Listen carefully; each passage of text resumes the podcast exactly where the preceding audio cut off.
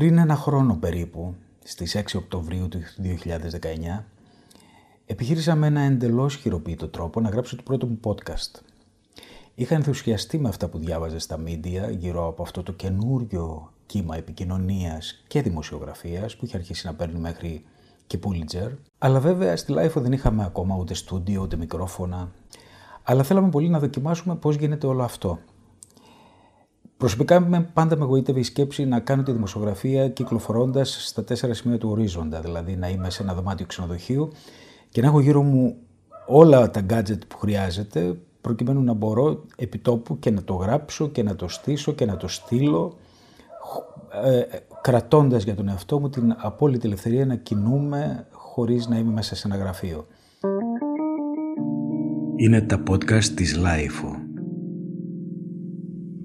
Προσωπικά έχω και μία πετριά με τα gadget και το χαϊφιντελισμό. Έχει τύχει δηλαδή να ξενυχτήσω για να κατακτηθεί μια επιρροελάχιστη ευκρίνεια σε μια φωτογραφία που οι τεχνικοί με διαβεβαιώνουν ότι το γυμνό μάτι δεν διακρίνει. Ωστόσο τους λέω ότι εντάξει, από τη στιγμή που το διακρίνουμε εμείς και το ξέρουμε, δεν μπορεί αυτό το πράγμα να περάσει. Δεν κάνουμε κάτι απλώς για να το πουλήσουμε στους αδαείς, το κάνουμε πρώτα απ' όλα για να το πιστεύουμε εμείς οι ίδιοι. Τέλος πάντων, σε αυτή λοιπόν το πρώτο κύμα επιθυμίας προς τα podcast, με ένα μαγνητοφωνάκι μικρό, μια ψήρα και το iMovie ήταν το μόνο πρόγραμμα που ήξερα να χρησιμοποιώ, από MP4 το έκανα MP3, έγραψα και μοντάρισα το πρώτο επεισόδιο και περιέργως δεν υπήρχαν και χοντρά τεχνικά λάθη. Μου άρεσε το παιχνίδι της ανακάλυψης, μου άρεσε να μάθω τα μοντάζ, έμπαινα συνέχεια, έβλεπα όλα τα tutorials στο YouTube, με ένστικτο περισσότερο, αυτοδίδακτα τελείωσε, έφτιαξα το δοχείο που κάτι έπρεπε να το κάνω όμως μετά, έπρεπε να του ρίξω περιεχόμενο.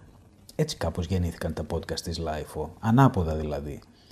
Ήξερα βέβαια και παρακολουθούσα την τονωτική άνθηση των podcast, ειδικά στην Αμερική.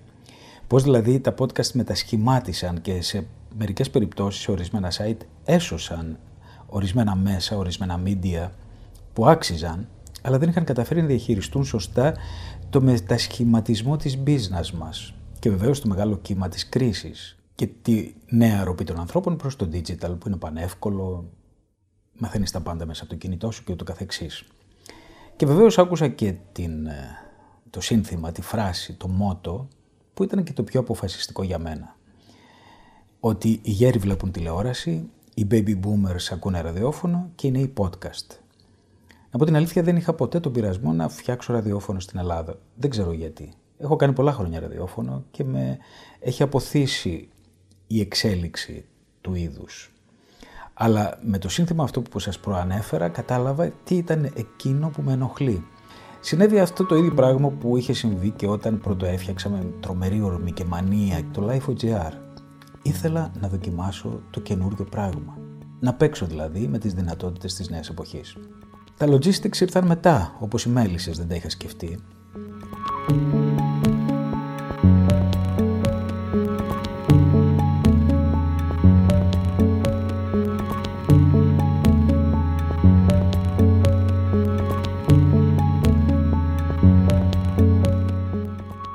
Αν και είναι νωρίς, γιατί δεν έχει καν ξεδιπλωθεί η σκαλέτα όσων θέλουμε να κάνουμε, ήδη το τμήμα podcast της LIFO πάει να γίνει ένα πλήρες ραδιόφωνο on demand κατά κάποιο τρόπο.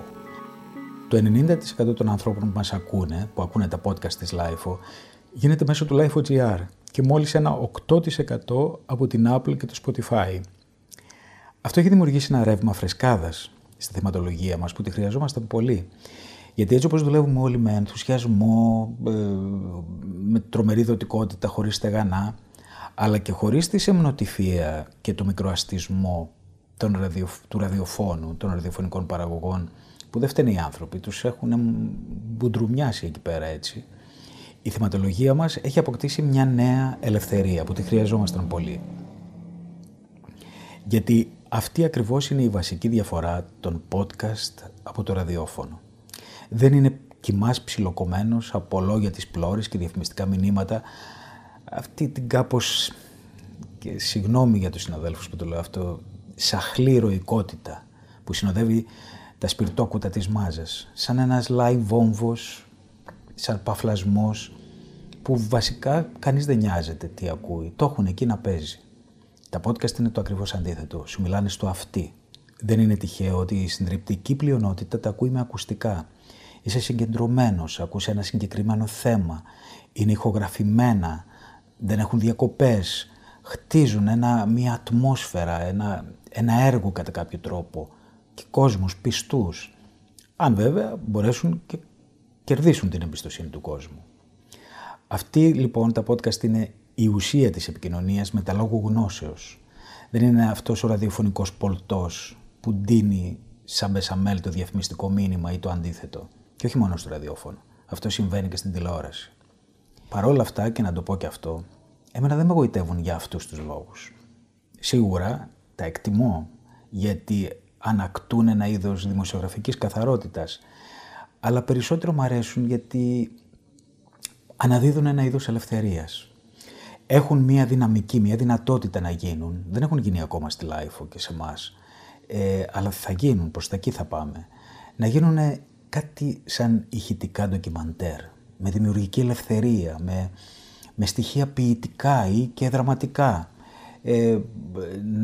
Δίνουν αφορμή για συζητήσεις τολμηρές και πειραματισμούς, για παρατολμίες που δεν σε νοιάζει αν θίξουν το Αισουρού ή τον Καλίνικο ή όλα αυτά όλα, ή ακόμα και την λεγόμενη σιωπηλή μάζα που θα φύγει μακριά. Όχι, γιατί αποκτούν το δικό τους κοινό που τα πιστεύουν και τα ακολουθούν.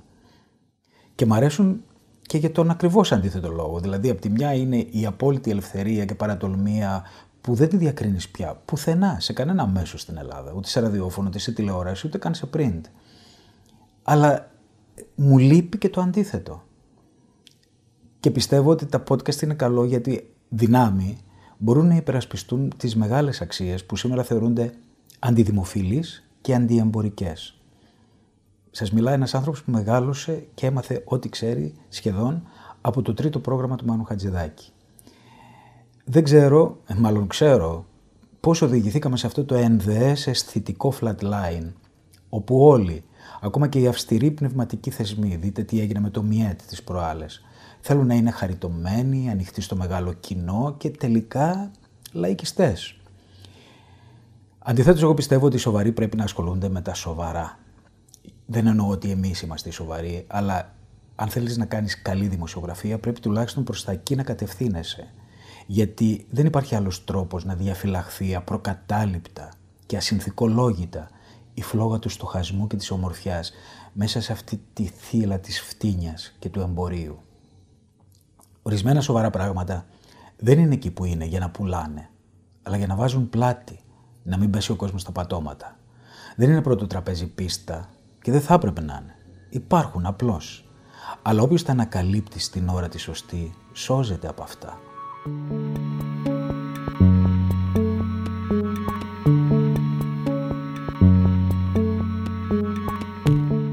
Αυτό προσπαθούμε να κάνουμε και στο site, αλλά το site έχει μια πιο ασθηματική σκαλέτα, να το πω έτσι, πια πολύ μεγαλύτερη ταχύτητα. Το προσπαθούμε και εκεί, ενίοτε το καταφέρουμε, ενίοτε όχι.